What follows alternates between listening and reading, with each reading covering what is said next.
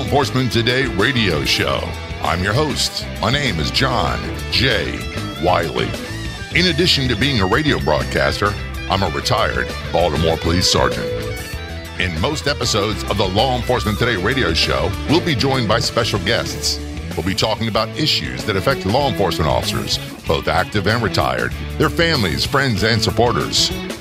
We'll also be discussing incidents in the news from the perspective of those in law enforcement. Visit our website, lawenforcementtoday.com, and be sure to like and follow us on Facebook. Search for Law Enforcement Today. The Law Enforcement Today radio show brought to you by Galls.com. That's G A L L S.com. Robert, you've been dealing with them for a long time, haven't you? Long time, 31 years, and they've been in business for 50 years. Their selection is unparalleled. You get everything at Galls.com, and their customer service is unparalleled. Delivered right to your door. Never even have to leave your house. Galls.com. Also check them out on Facebook and Instagram. Welcome to Law Enforcement Today. I'm John J. Wiley, joined by Robert Greenberg in studio with you. We got a special guest for you today, Jay. in the studio, which is very rare that we have uh, people in the studio. Join us today, and I hope I don't mispronounce your last name, Jay Stallion. That's your first name and middle name, Yeah, first name, middle name, Jay Stallion. and it's not your your last name because you're an active police officer. Yes. And when you're on social media, you just go by your first and, and middle, Middle- name. Yep. And what's the reason for that? Well, a lot of people aren't happy uh, when they disagree. They tend to uh, say mean things, and I don't want it to get to the point where I start getting stalked. So I try to keep my information, my personal information, limited on social media. And that's a good idea. Also, what people don't realize is that um, if you're a law enforcement officer, there's restrictions about what you can and can't post. Your freedom of speech is curtailed. Yeah. Well, everybody, including uh, your department, now has strict social media policies, and and they're changing and evolving based on what's hot and what what happens in the news. And Flavor of the month. correct. The way I became introduced to Jay is I was cruising social media, which I do a lot, mostly for work nowadays, very little personal stuff. Right. And you made a post that went viral. The photo on the post was you wearing a police vest with police written on it, and you had a badge. I went, I know that badge. it's a Baltimore City Police badge. That's the agency I retired from. And uh, that's how you caught my eye. And uh, tell us a little bit about that post. What prompted you to make that post? That post I wrote after the Dallas, the five Dallas officers got assassinated. People say they got shot. I think they got assassinated. Um, that struck me so hard because I actually watched it. I was watching the news, the rioting, the uh, the protesting that turned into chaos, and I watched them die on TV. And I saw people's reactions. Some people were saying that they deserve to die. Uh, some people who believe in this Black Lives Matter movement believe that they deserve to die for whatever reason and it, it hurt me so much that I had to get my feelings out, and that's that's where that post came from. I just let it all out, and people, a lot of people agreed, a lot of people disagreed, and it just took off from there. Funny thing is, when I post my opinion on social media or Facebook, I have learned that I don't engage in conversations with people afterwards. this is my opinion. You may not agree. You may say all kinds of stuff, and you don't agree with me. And I'm like, whatever. Right. Did you encounter any of that? Uh, the majority, I would say, about uh, eighty percent of the people that responded, there was there were positive responses. The twenty percent, they were so disgusting that it wasn't even worth the effort to respond to them. I mean, their their responses didn't make sense. If somebody responds to you intelligently and factually, then yeah, you can have that conversation. But if they're just name calling, belligerent, uh, spitting racial slurs, there's no point. You're not going to get anywhere. You actually addressed that in there uh, that you can't have arguments with people who refuse to use logic and facts. Exactly. because it, it's a total exercise in futility. And what happens to me is I lose I lose all all of my like decorum goes out the window. Right. And next you know, what's the old saying? Robert and I say all the time. I think Mark Twain said, "Never argue with an idiot because they'll just drag you down to their level and beat you with experience." right. and other observers won't be able to tell the difference between the two. Exactly. So I just don't do it. That post, how viral did it go? BBC International contacted me. They wanted to do an interview. But at the time, it was still kind of iffy because I was with a different agency and the agency just found out about it because everybody was contacting them saying, Who's this guy? His, his profile says he works in Riviera Beach. So it was. I didn't want to start going on TV and stuff like that, but I got contacted by BBC International. They wanted actually. I got permission from the chief at that time to go to Washington because they wanted me to go on a forum and have a discussion with President Obama when he was still in office. Did you go? No, I didn't go because when that post went viral, it was past the cutoff for Secret Service to do their background to allow you to come. I think they have a 24 hour deadline, 24 Right. hours to do your background, and it was within the 24 hours, so I couldn't make the cutoff. Speed of background, let's talk about your background. Where are you from originally? I'm originally from Brooklyn, New York. I got into law enforcement, and technically in 2009, I don't really count it as law enforcement. I was an auxiliary police officer with NYPD for about a year and nine months. And after that, I just caught the bug. I fell in love with the job. The reason why I became an auxiliary was because I wanted to test it out. I wanted to become a cop, but I wanted to see if it was for me. So after that, almost two years, I just fell in love with the job. That's all I wanted to do. So I started applying everywhere, and Baltimore PD picked me up first, and that's where I went. So I started with Baltimore PD in 2011, and I left in 2014. We're going to take a short break. Joining us in studio, Jay Stallion, uh, former Baltimore police officer. We're going to talk about that a little bit later on because we worked the same area for a while. Uh, he's an active law, law enforcement officer now, and uh, he's become a bit of a social media superstar. But first, we're going to take a break and we'll be right back. Keyboard Cat, Hamilton the Pug, and Toast Meets World. These are some of the internet's most beloved pets, and they all have one thing in common. Their stories started in a shelter. Start your story. Adopt a dog or cat today. Visit theshelterpetproject.org to find a pet near you. Training that pet to play the keyboard, that's optional. Start a story. Adopt a shelter or rescue pet today. Brought to you by Maddie's Fund, the Humane Society of the United States, and the Ad Council. Individuals and businesses with tax problems, listen carefully. Do you feel like you're losing control over your finances? If you owe over $10,000 in back taxes or have unfiled tax returns, we can help you take back control. The IRS is the largest and most aggressive collection agency in the world, and they can seize your bank account, garnish your paycheck, close your business, and file criminal charges. Take control of your tax problems now by calling the experts at Tax Mediation Services and take advantage of the Fresh Start program and new laws that may allow us to negotiate a settlement for the lowest amount possible. Our team of tax attorneys and enrolled agents can stop collections and get you protected so you can take control of your financial future. Tax Mediation Services is accredited by the Better Business Bureau. Call now for a free case review and a price protection guaranteed quote. Call Tax Mediation Services now at 800 610 9060. That's 800 610 9060. 800 610 9060. I'm probably okay to have one more drink before I drive home. I'm probably okay. I open the window to stay alert. Probably okay. I just popped some gum in my mouth. Step out of the car, please. I probably made a mistake. Probably okay isn't okay when it comes to drinking and driving. If you see a warning sign, stop and call a cab, a car, or a friend. Buzzed driving is drunk driving. A message brought to you by NHTSA and the Ad Council. We are back. Joining us in the studio, Jay Stallion, an active law enforcement officer, and uh, spent some time in the Baltimore Police Department. We're going to talk about that. Then we'll get back to your post again, Right. Because there's a lot of great information in there. First of all, you were in New York. You were an auxiliary in New York Police Department. Right. You should count that as your experience because that's just as dangerous. Right. And then you went to Baltimore because you wanted to be a full time officer. Right. Tell us what that was like. You just go down there one day and show up at the headquarters building and fill out an application? Pretty much. I filled it out online, and then they sent me an email back saying that I could participate in the out of state process.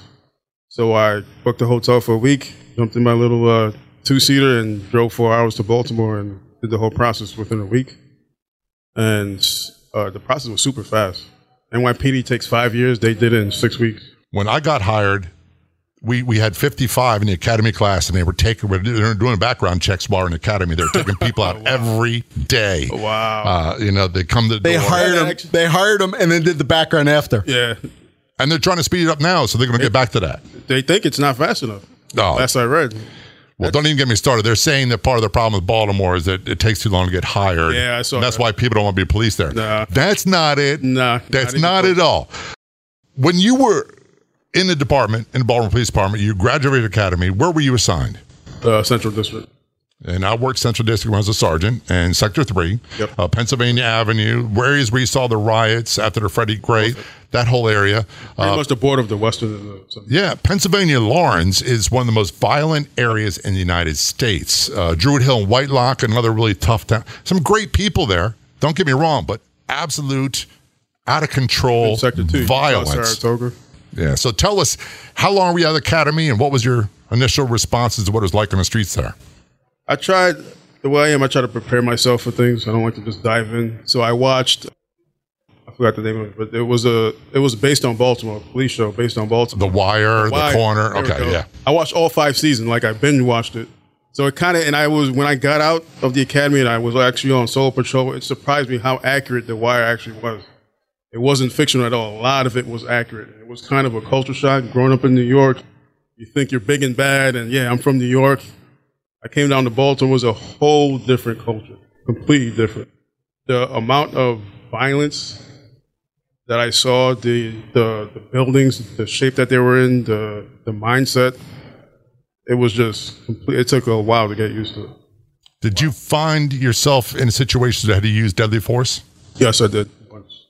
How long at the academy were you for that happened? Uh, three months out of the academy, I responded to a domestic, and uh, the suspect ended up trying to stab me, and I had to do what I had to do.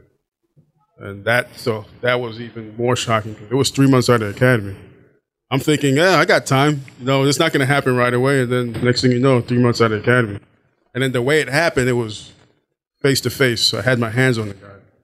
In training, they tell you uh, you have now it's 32 feet. I think you have 32 feet before uh, somebody could close distance and stab you. This with a knife. This guy, I had my hand on him when he left. And I don't know how I made distance. I kind of that that memory is just not there. I made distance and I, I fired my weapon and took him down. But all of it was shocking to me, and it really changed my perspective on law enforcement. In what way? Well, you, you don't take life for granted. You can't be complacent. We all know a lot of cops, they're complacent. They think it's not going to be me. You know, guys try to, they're proud of the fact that 20 years they didn't pull their gun. They never had to use it. Some guys don't wear their vests. And then me, three months out of the academy, I'm in a deadly force situation. So I'm like, every day I go to work, like, it might be me today. I have to be ready. So I don't have the mindset that it's not going to be me. I, I think that it might be me, so I have to be ready to go home to my family. So from that day, I just appreciated life way more, and I took officer safety way more. You're not in Baltimore anymore. You're working in the Florida area. Right. Uh, are you still able to have that same mindset? And if you are, how do you stay razor sharp like that? Because I can relate to what you're saying. Right. Here, it's actually harder to stay razor sharp. It's easier to get complacent because the people we deal with are much nicer. Baltimore and South Florida, completely different mindset, completely different culture. And here, if I stayed as if I stayed the way I was in Baltimore, the way I patrol in Baltimore, and I tried that down here, I'd get in trouble every single day. Mm-hmm. I'd be, you can't do it. So you have to, you have to adjust the way you approach people. You still keep it in the back of your mind, but you definitely have to tone it down a little bit. That's an interesting point you brought up. I've had conversations with law enforcement officers in other parts of the United States, and I try to explain to them what it was like and how we did our job in Baltimore. And they, they look at me as if I'm speaking a different language at times. One of the things that we were taught as rookie officers, we showed everybody respect until they changed the tone of the conversation. And then when they did, there was absolutely no let up Yep. they, they had to know perfectly clear that you and I weren't going anywhere. Um, and whatever it took, even simply, simply clearing a corner, Yep. you're going to do what it took. So for outside observers, especially the media, they would often come across and say, these guys are awfully harsh. But they don't understand that you you had to be like that in order to keep some kind of chaos under control. And if you didn't keep that command presence, if you didn't let them know that hey, we're here, we're not going to let you tear this place apart, they would. You give them an inch, they're going to take a mile because their goals are different from your goals. You're trying to keep people safe. They're trying to do what they want to do, Right. Criminal activity. So you have to you had to keep some kind of control. In Baltimore, it was so rampant. It's not like down here. It was so rampant up there that you had to, you can't let up at all. It, it's hard to describe.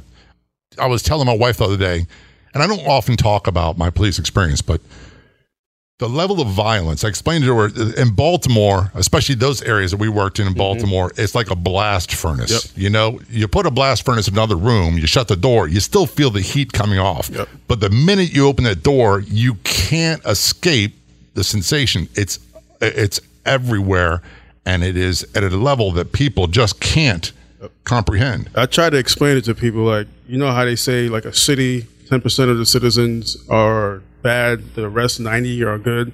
I felt like in Baltimore, at least in the area I worked, it was the other way around. 90% of the people were, they hated your guts. You were probably going to get into confrontation with them and they just didn't like you. And then 10% of the, of the citizens in Baltimore actually appreciated you and said, thank you for being here, for keeping us safe. That's, that's how it felt to me. That's how I try to explain it to people. Like down here, it shocks me down here how different it is from Baltimore. Up there, you, you just didn't know. It would be nothing for you to sit on the corner and hear gunshots Right. every single night. And I tell guys this here, and they don't believe me. No, they- I- they don't believe me. I know Robert's going. Uh, uh, uh, are they? Are they Every- shucking each other at me? No, we're not. It's, Every single night. Fourth of July, New Year's Eve, our sergeants used to make us park our Yep. patrol cars underneath concrete overpasses or bank drive-throughs because of the amount of gunfire. Yeah, it's bad. It was, and then Summertime? working the inner harbor on the Fourth of July, you never want to get between the crowd and the water because Yeah. they'd shove you in a heartbeat. Yeah.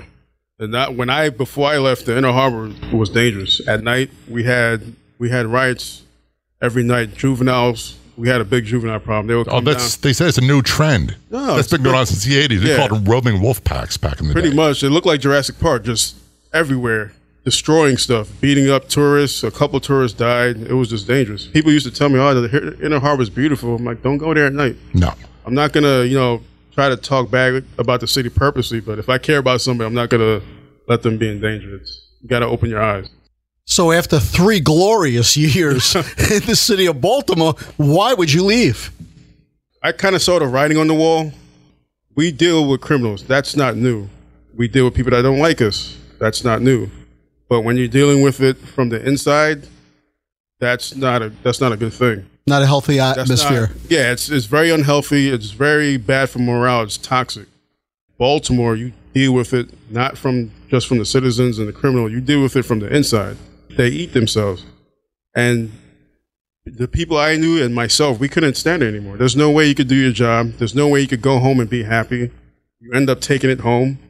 So the best decision you can make is to get yourself out of that toxic environment. And I kind of saw, saw the writing on the wall, the way it was going after the Michael Brown incidents, and So that was the specific incident that, uh, uh, before that, that was Ferguson, Missouri. Michael Brown. right, but the the uh, tunnel effect or Yeah. the after effect that trickled down to the Baltimore community. you kind of saw the writing on the wall, and I'm like, I got to get out of here. For me and my family, we have to be in a better environment. This is toxic. We're not happy, and it's not going to get better. Uh, guys, when I would tell them, "Hey, I'm leaving," oh, you know, it'll get better. It's been like this for 20 years. It's not going to get better. There's no way. It's the the mindset. So literally, right after I left is when the riots happened, and Marilyn Mosby, and we all know what what happened from there. So, Wow, you got out at the right time. Right. It's a it's a it's a revolving door. Like I, if I go back there, I won't recognize anyone. How many people from your academy class are still there? A handful. I think it was thirty of us. There's probably five left. I was one of the the last to leave. Everybody left before I did. You made it three years. Everybody else has gone before Oh, that. they were gone after a year.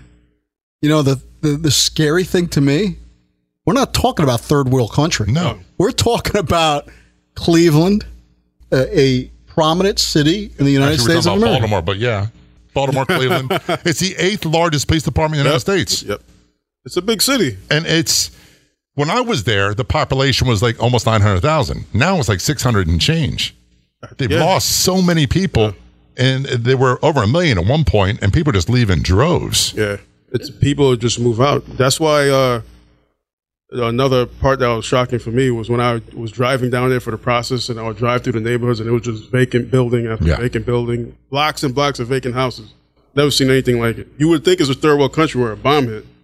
It was just empty. No one's walking on the sidewalk. There's no life. No kids at the park. And that that alone will start to affect you after a while. Right, but you're probably like I could ref- reflect that people going, well, why did you get a job there because you're probably like I did, put an application with everybody. Exactly. First department that calls, you go. Exactly. I wanted to do the job, and I wanted to be where the action was, and that was Baltimore. I got more action than I could ever ask for, pretty much. You'll learn just about every aspect of Oh, yeah. policing within a year and a half Oh, in that agency. You'll handle every. I think the only thing I didn't handle in my years there was a kidnapping. We had. Uh, I, I remember being a rookie and having multiple homicide arrests. You, you stumble across them like Yep. uh, a group. A your- group stabbed and beat a guy to death. Uh, a friend of theirs off a bus on midnight shift in Northwest District. I'm driving down the street and here's four guys walking the street covered in blood and me with a 38 revolver and they all they all gave up peacefully, but nothing prepared me in the academy class for that kind of stuff. No, I, I don't think anything can prepare you. The first week, I was getting into fights on the block, and the block is a whole different story. It's city government headquarters, and on the same block across the street is a bunch of strip clubs where everybody goes. Yep. And at two o'clock every single night, two in the morning, when the clubs let out, you're guaranteed to get into a fight. There's oh, no Oh, absolutely. Well, that's great city planning. Put the strip clubs across Yeah. from City It's Hall. two blocks of strip clubs across from City Hall. That's across just- from, from police That's headquarters. that's amazing. yeah, it's you can't make that stuff up. No, I don't. I you know what? If you were just we were out in a bar just having a few drinks, I wouldn't believe you. But you know we're not here, and so I, I definitely take your word. That's single crazy. Two o'clock in the morning, we had to make everybody leave because all the strip clubs let out. No more jeans, all that stuff, and you're guaranteed to get into a fight. Oh, there yeah. was no way around. it. I actually, as a, as an acting lieutenant, had to close down nightclubs, yeah, and they say you can't do that because they were overcrowded. There's fist fights going on, and say you can't do that. It's like it's twelve o'clock. Well, you got a liquor license, so I'm shutting you down now. Otherwise, we're, we're absconding your license, and you you have to literally shut down as a police officer or, or a sergeant. You're you're shut down now. and it was it was nothing to hear signal 13s going off every single night. In the summertime, they would have these juvenile parties, which were the worst. I don't know why they let them. Massive juvenile parties, 100, 200 juveniles. They let out, everybody's fighting. Everybody's fighting. Before I left, is how I broke my hand. We was doing uh, crowd control after a club let out, and a guy struck my partner, and everyone started fighting. It was like, you ever seen the Batman movie? The last scene in the Batman movie where everybody's, that's how it felt. It was, it was ridiculous. it's uh, certainly chaotic. We're going to take a break in just a moment. I got to say this. I just recently had a birthday and was amazing to me and it actually brought a tear to my eye is a lot of not just Baltimore police I worked with on the at the time, but even ones who came in on the job after I retired and officers from other agencies referred to me as brother or Sarge. And it's like, as bad as things were, those were the best people I have ever met in my life. The men and women I worked with, they were phenomenal. I was talking to one of my best friends last night. We both worked in uh, Baltimore. He left before I did, but we were both in the same academy class. The guys I met in that academy class, they're still my best friends to this day. Yeah. And we're all in different states, but we still, we're like brothers. Whereabouts are they? They're all scattered around. One's in Jersey, one's in New York. There's one, Jersey. one's in New York, NYPD. Two of them are still in Baltimore. We're in the studio with Jay Stallion. Uh, that's his first name and middle name. That's what he goes by on Facebook. And it became kind of famous uh, for a Facebook post we're going to talk about a little bit later on again because it went viral. And he's an active law enforcement officer here in South Florida, former Baltimore police. We work the same areas, different eras, different decades, but the same same thing. It's it's amazing. We're going to take a short break. We'll be right back. This is Law Enforcement Today. Adopt US Kids presents multiple choice parenting. You've messed up your daughter's haircut. Do you A. Get spiritual, Mom, where's the mirror? Beauty is within. Oh. B. Find the positives, Less time blow drying, more time texting? or C. Show empathy? Mom, you really don't have to. Twinsies! I kinda love it. You don't have to be perfect to be a perfect parent. Thousands of teens in foster care will love you just the same. For more information on adoption, visit adoptuskids.org. A message from the U.S. Department of Health and Human Services, Adopt U.S. Kids, and the Ad Council. Do you need a car? Been shopping only to be turned down because of bad credit, low credit, no credit, bankruptcy, or divorce? Guess what? Today's your lucky day because now you can buy a car, truck, or SUV, just about any vehicle. It's true. Bad credit doesn't matter. No credit Doesn't matter. Bankruptcy or divorce, it just doesn't matter. As a matter of fact, your job is your ticket to your new vehicle. We're Auto Credit Express, and we've helped thousands of people just like you. Antonio H. told us, great company, got me connected, and the day I went in, I drove off in the car I wanted. 100% worth your time.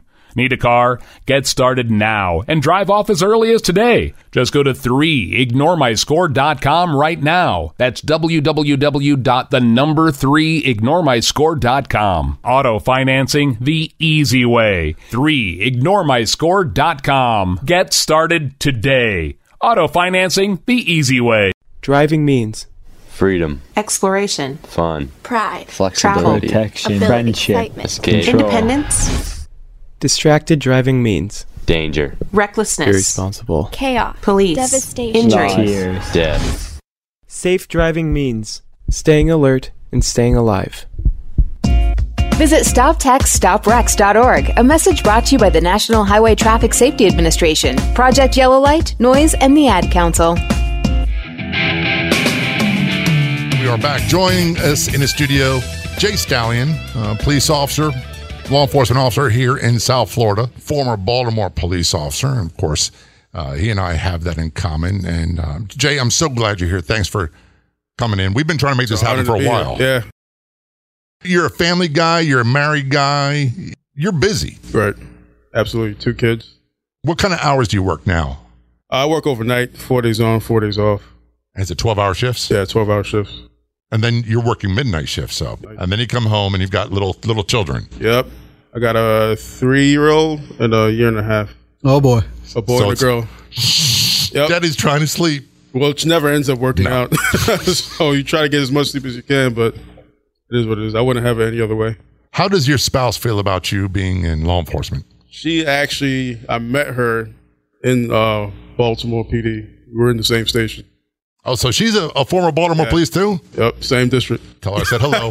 Crazy You people hang out together, huh? yeah, right. They say water seeks its own level. Exactly. for sure. Exactly. And- And she's she's out of law enforcement now. Yeah, she's out of law enforcement now. One's enough in the family. Yeah, that's it. I, I didn't. Hey, when she said when she suggested it, I didn't argue. That's a great idea. Yeah. I just have to worry about myself. You reach some sort of level of fame, and some would even say infamy, depending on your point of view, due to a Facebook post you put online about a year ago. Uh, that was basically your point of view, and give us a synopsis of what that whole post was about. like I said before, it was right after the Dallas shooting, and the reactions to people. Like I was so devastated. I cried when I saw it. I cried. I'm not gonna try and. I don't care if I don't look tough, but I cried. Like seeing your fellow brothers and sisters. That could have been any any one of us. We're just doing a crowd control and we get shot. So it bothered me a lot. But what bothered me even more was the disgusting reactions to seeing somebody die. So I put that all in a post. I actually deleted it like five times because I'm like, ah, I don't want to post this. But it just, the feelings were just boiling up. So I wrote it, I submitted it, and I just looked away. The next morning, a guy that I was working with in a different agency texted me an article that somebody picked it up. I think it was BizPac Review or somebody. And then I'll go back to my Facebook and it's like 100,000 views or shares. It was ridiculous. I read it, Jay. It was phenomenal. Well said. What surprised you so much from some of the comments? I expected people to not agree with me. I expected bad responses, but the majority of the responses were actually good. And a lot of the responses touched me because there was people expressing that this is how they felt for years. Like they felt the same way that I felt, but they never found the outlet to say it. And I pretty much put everything they were feeling on, on paper. And that really touched me. That was, that's what really shocked me that so many people agree with me. So many people felt what I was feeling. They saw what I was seeing. They just didn't know how to say it. So it, it's nice to know that uh, I wasn't the only one feeling what I was feeling. Right.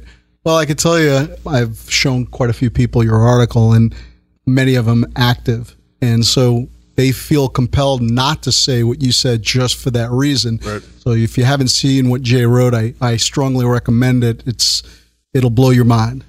Yeah, and it, it's from your own experience too. Right, it. exactly. Not only do you cover your experience as a police officer, you cover your experience growing up in Brooklyn. Right. And the amount of violence that you were exposed to as a child. Your family are immigrants, correct? Yes, they are. Where did they immigrate from? Haiti. Haiti. Okay. And then you're born and raised in Brooklyn, so you're first generation American. Right. And then you said that that was a lot of violence. And I hate the term black on black. I, I, I hate any kind of I call it terminology yeah. that, that just differentiates violence. Yeah, I, it's people from the same community. Exactly. It's a community members killing each other. Exactly. They're not from outside the neighborhood. Exactly. The the media, these politicians, they make it seem like it's a phenomenon. They don't know why, or it doesn't exist, or it's the police that are doing it. When you look at the numbers and the facts, there's no other. It's community members killing community members. But when you try to have that conversation, people get emotional. They get uh, they start saying hateful things, and they just don't want to hear it. It's very taboo to speak about. And it is. And and and I'll be all totally honest. I'm not allowed to speak about it. In this day and age, in this climate, Yeah. I can't speak about it. Exactly. I can tell you what I went through as a police officer.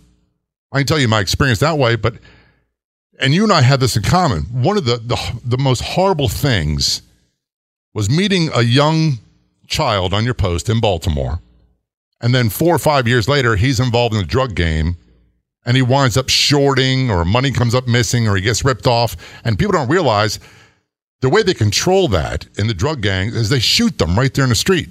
And you're there and you've got a 15 or 16 year old young man who's taking his last breath and people are gathered around like it's it's like a Saturday matinee. Yeah. It's like it's entertainment. Yeah, and it's hard to explain to people that your experiences with that. I remember this one kid, I'll never forget him. I moved him off the same corner every single day, North Ave and Druid Hill. That same corner store, moved him every day.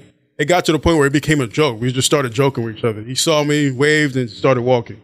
So, as soon as you leave, they're going to come right back and Right. do their thing. But one day we got a uh, call, shots fired, and guess who it was? Him taking his last breath. He took a bullet right through the eye, went out the back of his head. And I just remember standing there looking at him like, I was just, I just saw, I've been talking to this kid for months. It came to the point where we like, we were friends. Like we would just wave to each other and he'll do his thing and I'll do my thing. We had an understanding. And here he is bleeding, taking his last breath. How old were you when that that incident occurred? I was 25. And I remember being 21, 22, and being in a scene where people are dying, and I'm thinking, I don't even know how to have a relationship with anybody yet. and here I'm here handling people being killed Yep. and trying to keep the peace because it would erupt into violence right Oh, yeah. there at the scene of the shooting. Uh, a family member come by and they're so emotional. Next thing you know, it, it's a brawl in the street, and no one has any information. No one's going to give you any information at all. No, they're not going to talk to you. They're not, they don't want to be seen talking. to you. No. So you have to do that. You had to learn how, as a police, to talk to them another time and make yourself available. Yep, absolutely. At the fifty thousand dollar question, I was waiting to jump in because it's such good conversation. Right. How do we change this? you can't change something unless you acknowledge the problem. And the way I see things, my personal opinion is people aren't acknowledging the problem. They're blaming external factors that are non existent. Right now, police are the problem. Right now, uh, for some reason, Donald Trump, white people are the problem. To me, based on my experience and based on my research and the facts, that has nothing to do with the violence in these communities at all. If people really clear, care about lives, if they really want to address and stop the killings, you have to address the problem. And it's not police, and it's not people of different races, it's people within the community. You have to hold the community accountable. But like I said, when you try to have that kind of conversation, it's almost like it don't exist. It's the craziest thing. I- You're going to get totally blown away. Oh yeah, I'll never understand it. I'll never understand it. They'll- the, my favorite response is, uh, "We know that's a problem, but police shootings are more of a problem." Really, uh, thousands of community members dying every day, and the couple controversial shootings, which after the facts come out, it ends up being legit. That's more important than thousands of people dying. Like, which is more important, life? Or the controversial incidences where a criminal was engaged in criminal activity. They made their choices. Exactly. Well, I think when you grow up in that culture, I think it becomes a way of life, and you accept that. And what? And if you're told the police are the problem, then the police are the problem. So um, those programs that are actually reaching out for the youth before they are indoctrinated into this mental train of thought is is the way to solve some of the problems. But I think you hit it dead on. I find that people always take the easiest way out, and the easiest way out is to blame somebody else. It's hard to look in the mirror and say, "Hey, I'm part of the problem." It's extremely hard to to do that.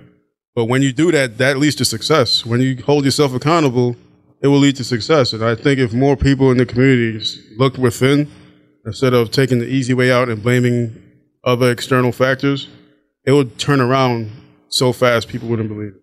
Well, the basis of politics nowadays is not just nowadays, but show that there's someone who's a problem or the enemy and that you're the solution. So it becomes Exactly. us against them and all these political conversations. And I hold not just in Baltimore, but nationwide politicians in very low regard for that reason.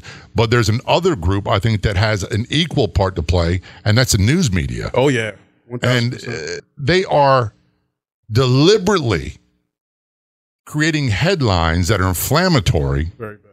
And the the facts of the story, especially in officer involved shootings, that justify or show that the officer's actions were justified are buried down the bottom. Knowing people won't ever read that. People don't understand the news media only cares about ratings, and good news isn't it doesn't sell. Bad news sells. So the flavor now is police shootings. The flavor now is racial turmoil. So if something comes out and they could twist it to make it seem that way, they're gonna run with it. They're gonna run with it, and people they they don't try to do research on their own. They take what's what's divulged to them. And if I think if more people took a step back and actually did the research and read for themselves instead of reading what somebody told Wait, you, reading, reading. What the heck is that? yeah, people actually And more than just Wikipedia. yeah, Actually, exactly. if they actually said, "All right, somebody, do you see these headlines? Try to find out what happened for yourself." Or you think somebody said this, read, watch the interview, see what they actually said, and come to your own conclusions. If people did that, they wouldn't fall for the agenda that the, the media is trying to portray right now. I think you hit the nail on the head, brother. Uh, they're they're complicit, and it's not just with the the daily everyday violence. They're complicit when it comes to acts of terrorism. Oh yeah, they're complicit whether it be domestic or what. They love to go into the details and tell Vegas shooter, for example. We saw that guy's face and name within minutes on every social media, website, news outlet across the world. Yep. We knew his life story. We knew everything about him because he shot a whole bunch of people. Yep. But yet you have a man or woman in the city of Baltimore or let's say uh, in West Palm Beach that, that goes out and feeds us the hungry every day. Yep. You'll never hear about them. It doesn't sell. The news does not sell. It's it's sickening, and uh, and then we're obsessed with motive. The news media is obsessed with motive, as if that's important. Yeah, Well, they're still looking for the motive behind the uh, Vegas shooting. Why can't it be just a nut job who wants to inflict as much damage as he can on as many people as possible so he can get some in, some international notoriety and fame? Yeah, yeah, it's it's, it's shocking, and the the news media. The that's another thing you asked before. What was shocking about my post is that people were believing this stuff when the when it, they and when the responses to my post made me realize that I need to write this stuff so people to get the truth out. It bothered me that you know a race was being blamed for killing another race. That just didn't make sense to me. I grew up in New York where everybody was all different races. I grew up around Spanish, uh, white people, different religions. It didn't matter who you were. You were a New Yorker. So when I see the the climate nowadays, I feel responsible. I feel a responsibility to put the truth out there. That I grew up in this community that they're talking about. I'm a cop myself, and I know I've know both sides. And what you're being told is not true. And after I saw the responses to my post, I felt it obligation to be the one to say, "Hey, I'm going to tell the truth about what's going on." We're going to take a break on that note, and we'll be back with Jay Stallion, law enforcement officer here in South Florida, former Baltimore police, and uh, a bit of a social media superstar. And this is Law Enforcement Today. We'll be right back. I'm a retired school psychologist, and helping people was my thing. After my stroke, when Meals on Wheels started, I was on the other end of the stick, so to speak. My name is Julius Gaines, creative writer, poet, photographer. One in six seniors faces the threat of hunger, and millions more live in isolation. Drop off a hot meal and say a quick hello. Volunteer for Meals on Wheels by donating your lunch break at americaletsdolunch.org. This message brought to you by Meals on Wheels America and the Ad Council. As a small business owner, there's one word that you absolutely dread payroll. For small businesses, it's a big burden. You may think you're saving time and money doing it yourself. But come on, are you? Timesheets, processing checks, calculating taxes, a total waste of your time. Paychex simplifies payroll processing, saving you time and money. Submit your payroll online, fax it in, or call your dedicated Paychex payroll specialist. And you're done. Learn more at trypaychex.com. Come on, do the math. The IRS dishes out 8 million penalties a year.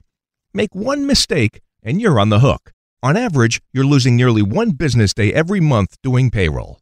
That's time and money you'll never get back, unless you get Paychex. More than half a million small businesses already do. Call 877 375 3164. Trade payroll pressure for peace of mind. Call now 877 375 3164. That's 877 375 3164. Listen, my life changed because someone was there to get me to use drugs. No one can understand. People think that having someone who will listen makes it better. I need help. I'm listening. I need help. I think that having someone who will listen makes it better. People understand. No one can get me to use drugs. My life changed because someone was there to listen. Go to heretolisten.com for tips and tools to turn addiction around. Brought to you by the Ad Council.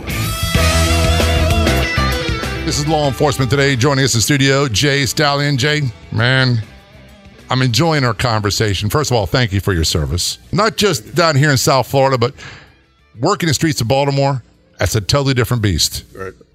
And and I'm not diminishing what other people do in other agencies, not in any stretch. 'Cause one of the, the examples we had is the Maryland State Police. If you got into a problem on the side of the road, their help was a long ways away. Yeah. Ours was very, very close. Um, So, in many aspects, their job could be at times more dangerous. But the level of violence in Baltimore uh, was epidemic back then. It's it's epidemic now, and and unfortunately, you said no one seems to have any solutions. Yeah, no, because they they think they have solutions, but they're looking in all the wrong places. But you know, the fact of the matter is, both you guys wouldn't change a thing. You're you're meaning that you're glad you did your three years in Baltimore, as Jay was very proud of his career in Baltimore. Right. You learn a lot, and grateful for the lessons that I did learn, because I don't think I would get them anywhere else. It prepared me for life. Uh, it, it it helped me be successful where I'm at now, and uh, it makes a huge difference. I wouldn't have it any other way. How would you describe when officers you work with now find out you were in Baltimore? What's their reaction like? Well, they everybody saw what happened in the riots, and they saw uh, after the riots. That's when Baltimore came into the spotlight, and people really realized that hey, this place isn't uh, it's not paradise. So they give you they give you respect for what you've been through. They could tell that hey, this guy worked in worked in some rough areas. So there's definitely a different level of respect for having. One of the questions that Robert and I have all the time, and we get this from a lot of people. You were a young officer, highly qualified, experienced, fully trained, had about three years under your belt in a very, very tough environment, and the department couldn't hang on to you.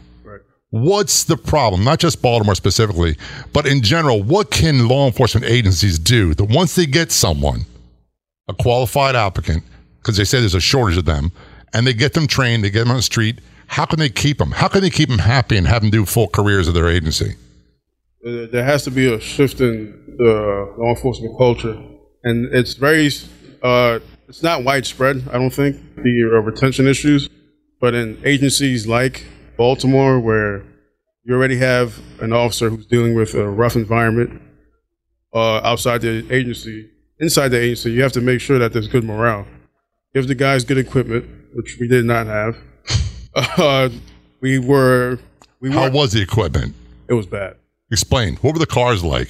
the cars, you'd be lucky to go into roll call and have a car. Usually we would finish roll call and we'd have to wait to see if there's a car coming in or did you have to go to the shop to pick one up and you had to test to see if the lights worked. You'd be lucky if the AC worked in the summertime. You'd be lucky if the siren worked. You'd be lucky if I've never had a car in Baltimore where all the lights worked at the same time, ever. No, And we used to have two by fours propping up the back of the, the driver's seat because they're broken. You'd have steering wheels with chunks missing out of the. I don't know how that happened. If somebody bit the steering wheel, but you'd have chunks. It was madness, madness. You'd have to clean the car out because there's roaches and some cars had holes in the floorboard. Don't know how that happened. Uh-huh. Don't know. Don't know. Don't wanna wanna know. I don't know how that happens. Don't want to know. But it, the equipment was it was bad. When you tell people now what it was like that never worked in Baltimore, do they believe you?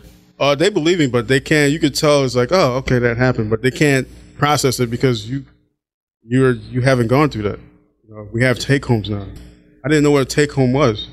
I have a nice 2014 patrol vehicle. I could keep it clean every day. It's assigned to me. I didn't know what that was. We have computers. I never had a computer up there. Everything was handwritten. And it's the little things like that that'll help you retain more officers because you give them good equipment, you give them good. The pay was another thing. You work in one of the worst environments, but you have one, also have one of the worst pays.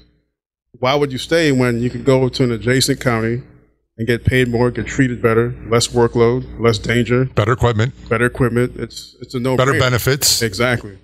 So at the you can't change the environment overnight, but you can you could increase the pay, you can increase the benefits, increase the equipment, and that goes a long way to increasing morale. And more agencies did that, they'd be able to keep officers way longer. I, I, I think you're preaching to the choir here. I agree 100%. And certainly going uh, a bit and beyond to take care of either mental and physical health uh, would, would be a de- step in the right direction. Right now in, in Maryland, they have agencies picking from other agencies. So everybody's hiring, they're doing lateral transfers. And they're all doing lateral transfers. I'm not going to say the, the agency's name right now, but there's one. It's a county south of Baltimore that's offering a $20,000 sign on bonus for officers that have experience from other agencies. It's it's like And robbing Peter to pay Paul. That's another thing with Baltimore. You, they know that they're getting an experienced officer, so they they why would they why would they stay? I have experience. These guys are going to pay me way more and treat me way better than where I'm at now. Why would I stay? And they give you a car to take home every day.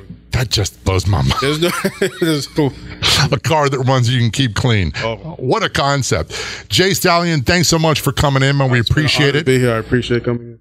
And if people want to find out more about you, it's kind of hard to do because you're you're doing the low profile thing on social media. My Uh, Facebook page is, is public, so it's Jay Stallion, and they can be there. All right, and make sure the messages are supportive. Uh, we don't need any more internet trolls. I'm sure you've had plenty of them already. All right, thank you so much for being here. We appreciate it. Love the interview. Love the guest, and I, I'm so excited about the future guests we have coming up on Law Enforcement Today radio show. One of the things that we use a lot, Facebook. It's huge. And technology is amazing. and it's changing rapidly. Facebook, we do a lot of Facebook live videos, and people want to know why because it's it's an easy way for us to get our message to people as quickly as possible and to the most people as possible. And the most important thing is, is you actually get to see who's behind that Right. mic or behind that pen. But now with the advancements of technology, in the very near future, we're going to start having frequent Facebook television shows with guests. And it's, it's not just going to be me in front of a camera or Robert in front of a camera. It could be Robert and I and a guest in California on the camera. You'll see everybody. It's a really cool feature. Lots of great things coming up, heading your way on our Facebook page and our website as well. If someone has not taken the time to like our Facebook page, what do they do? It's not difficult, is it? Not at all. Please like our page, like it, share with your friends, invite them to come into our community. And with this new coming feature, if you know somebody who would be an awesome guest to be on our Facebook TV show, please let us know. With this feature, we could have them in front of our audience, which is right around 700,000 people at the moment and growing in leaps and bounds, and getting that message to them quickly, and it can be shared. So lots of people from anywhere can see it. That's just an example of so many things that are way cool happening, and we bring it to you with Law Enforcement Today, our Facebook page. So be sure to like it. And another great thing, what we really need people to do, if you want to help promote our message about law enforcement and the good people in it, click, like, and share on our posts. It's the most important thing. People always ask me, "Hey Rob, how can we help you and Jay and the team out? Like and share our posts. It's That's all you that do. simple, folks. Like and share, like and share. And that's a great way of getting the message out there. Because you know, negative news, negative media spin and bias portrayal goes flying all over the world in moments. We want to be a part of that, but on a positive note. Right, exactly. So remember, when we post something on Facebook, be sure to like and share. And if you haven't done so already, like our Facebook page. Do a search on Facebook for Law Enforcement Today. Be sure to click the like button when you get there. It's very, very easy to do. So, on behalf of everyone associated with law enforcement today, don't you do it. Don't you do it, Robert. I'm John J. Wiley. Till next time, see ya.